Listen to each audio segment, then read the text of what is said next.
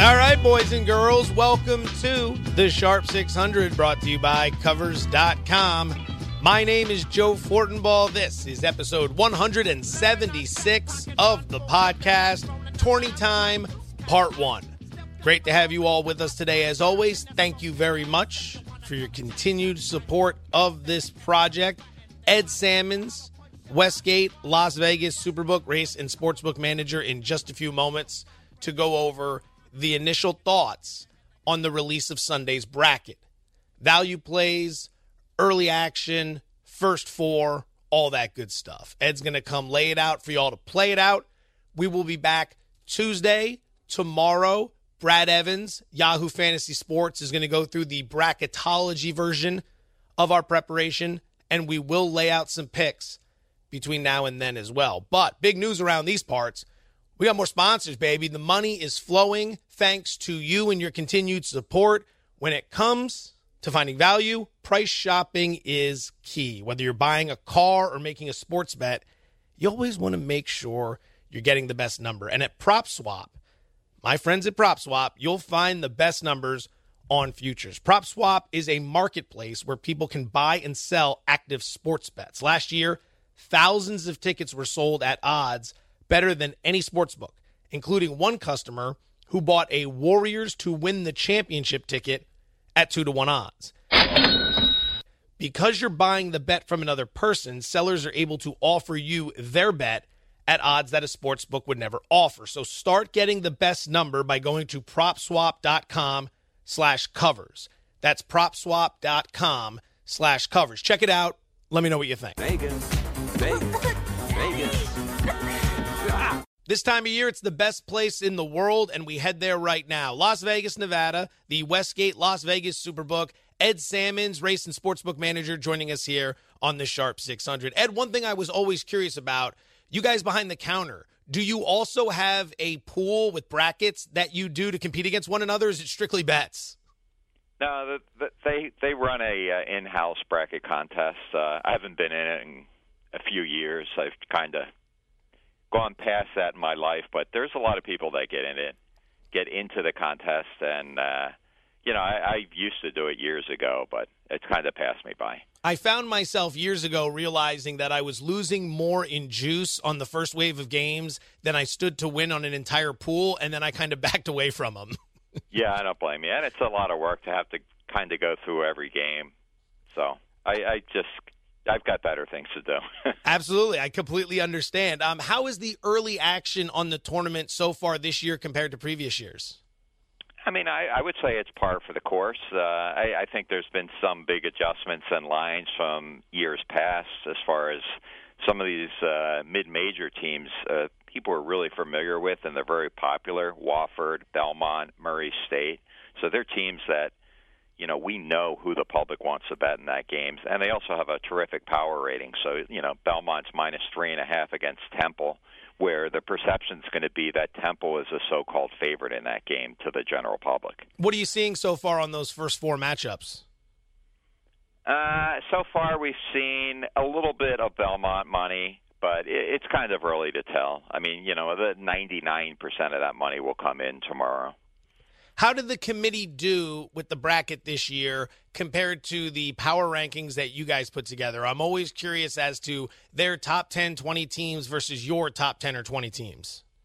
Uh, I, I mean, you know, I, I could nitpick that they did this wrong and that wrong, and you know, there's a five-twelve game where I think the five's minus one, stuff like that. But you know what? They won me over when they put Belmont in because everyone thought they should have been in. You know, I, I'm so sick of hearing about Indiana and uh, TCU and some of these teams at uh, NC State. I mean, those teams had no business being in the tournament this year. NC State played like the worst schedule in all of college basketball, and they're actually complaining they didn't make the tournament. So they put Belmont in. I'm happy. Is there a particular quadrant that you find to be harder or easier than the rest? Duke, Virginia, Gonzaga, North Carolina. Some feel the UNC quadrant is the hardest. Some feel that Virginia has the easiest path. Do you agree? Uh, no, I, I would I would say Duke got the easiest the easiest all the way through. I mean, the only really team that's going to be able to play with them is the two seed there. I believe that's Michigan State. Is that correct? Correct. Yes, And then I definitely think Virginia has a draw that is just Virginia has no excuses this year. It, it's an easy draw. I don't, you know, I, I I think the Duke one's a little easier. We can argue about that, but it's close. And then the I th- believe the one uh, with Gonzaga was the most difficult. I thought. All right. Speaking of Duke, how much of an effect does Zion Williamson have on lines and futures? Um, I would say he's probably worth six points to the point spread. Really?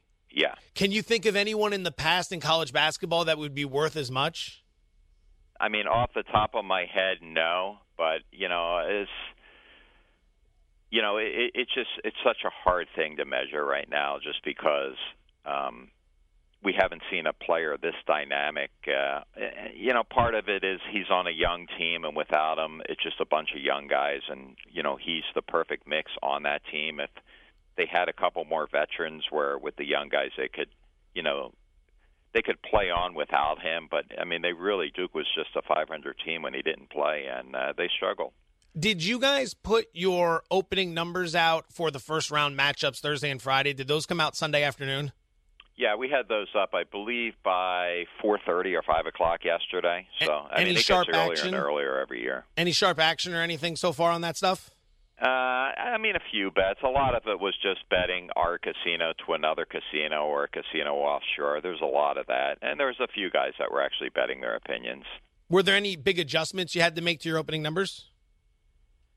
Um, you know, there's a couple games like you know, I, I thought the Oregon game against Wisconsin. I, I saw the opener of like three and two and a half. I thought that was just high, just based on Wisconsin getting to play in California and getting the extra day of rest from the four-day gruel out here in Las Vegas.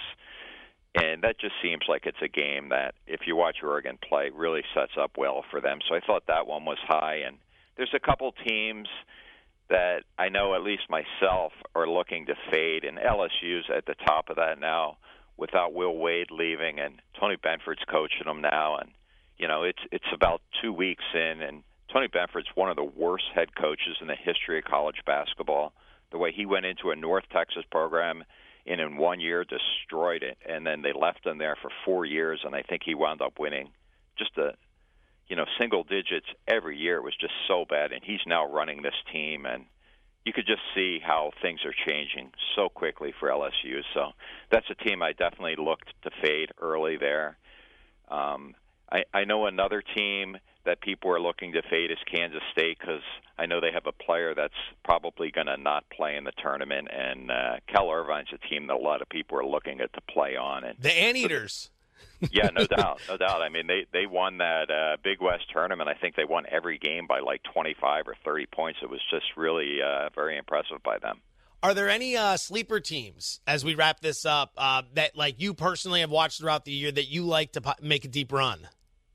Well, I, I think the one that is slotted the best to make a decent run is going to be uh, Oregon. And, you know, Oregon's more than capable of losing out in the first round to Wisconsin, but essentially that's a pick 'em game. And if they can beat Wisconsin, they're basically taking over the five seed. And, you know, it's Dana Altman has, you know, after Bol Bol got hurt, he had to essentially redo the whole team, and it took him two months to figure out how to do it. And right now, there's no team in the country that can defend the way Oregon can.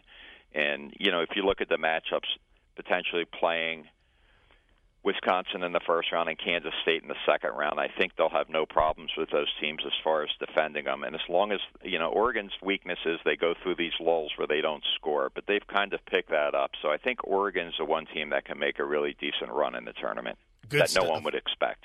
Race and sportsbook manager at the Westgate Las Vegas Superbook. Ed Salmons with us here on the Sharp 600. Ed, I know it's a really busy week, but I really do appreciate the time. Thanks so much for jumping on today. Okay, Joe. Anytime. Take care. He beat me. Straight up. Pay him. Pay that man his money. Yeah, baby. The Sharp 600 brought to you by our friends at DraftKings. Covers is very excited to partner with the good people of DraftKings who are offering a free bet up to $500 when you make your first wager. All you have to do is go to DraftKings.com slash 500 dash free dash bet. That's DraftKings.com slash 500 dash free dash bet. The link is included in the bio of this podcast. It'll make your life a whole lot easier. Go there, take advantage of the offer. Act quickly, the promotion won't be around for much longer. Eligibility and restrictions apply. See website for details. Look at us balling out. Covers, DraftKings, Prop Swap, you guys, everyone's keeping the lights on around these places. We greatly appreciate it. Hope you enjoyed today's pod. We're back tomorrow with Brad Evans from Yahoo Sports, one of the best bracketologists in the business. He will help you lay out the game plan for how to attack your individual tournaments, whether it be big, medium, or small. He's got the strategies for you. As for us, that's a wrap. Be well, everybody, and best of luck.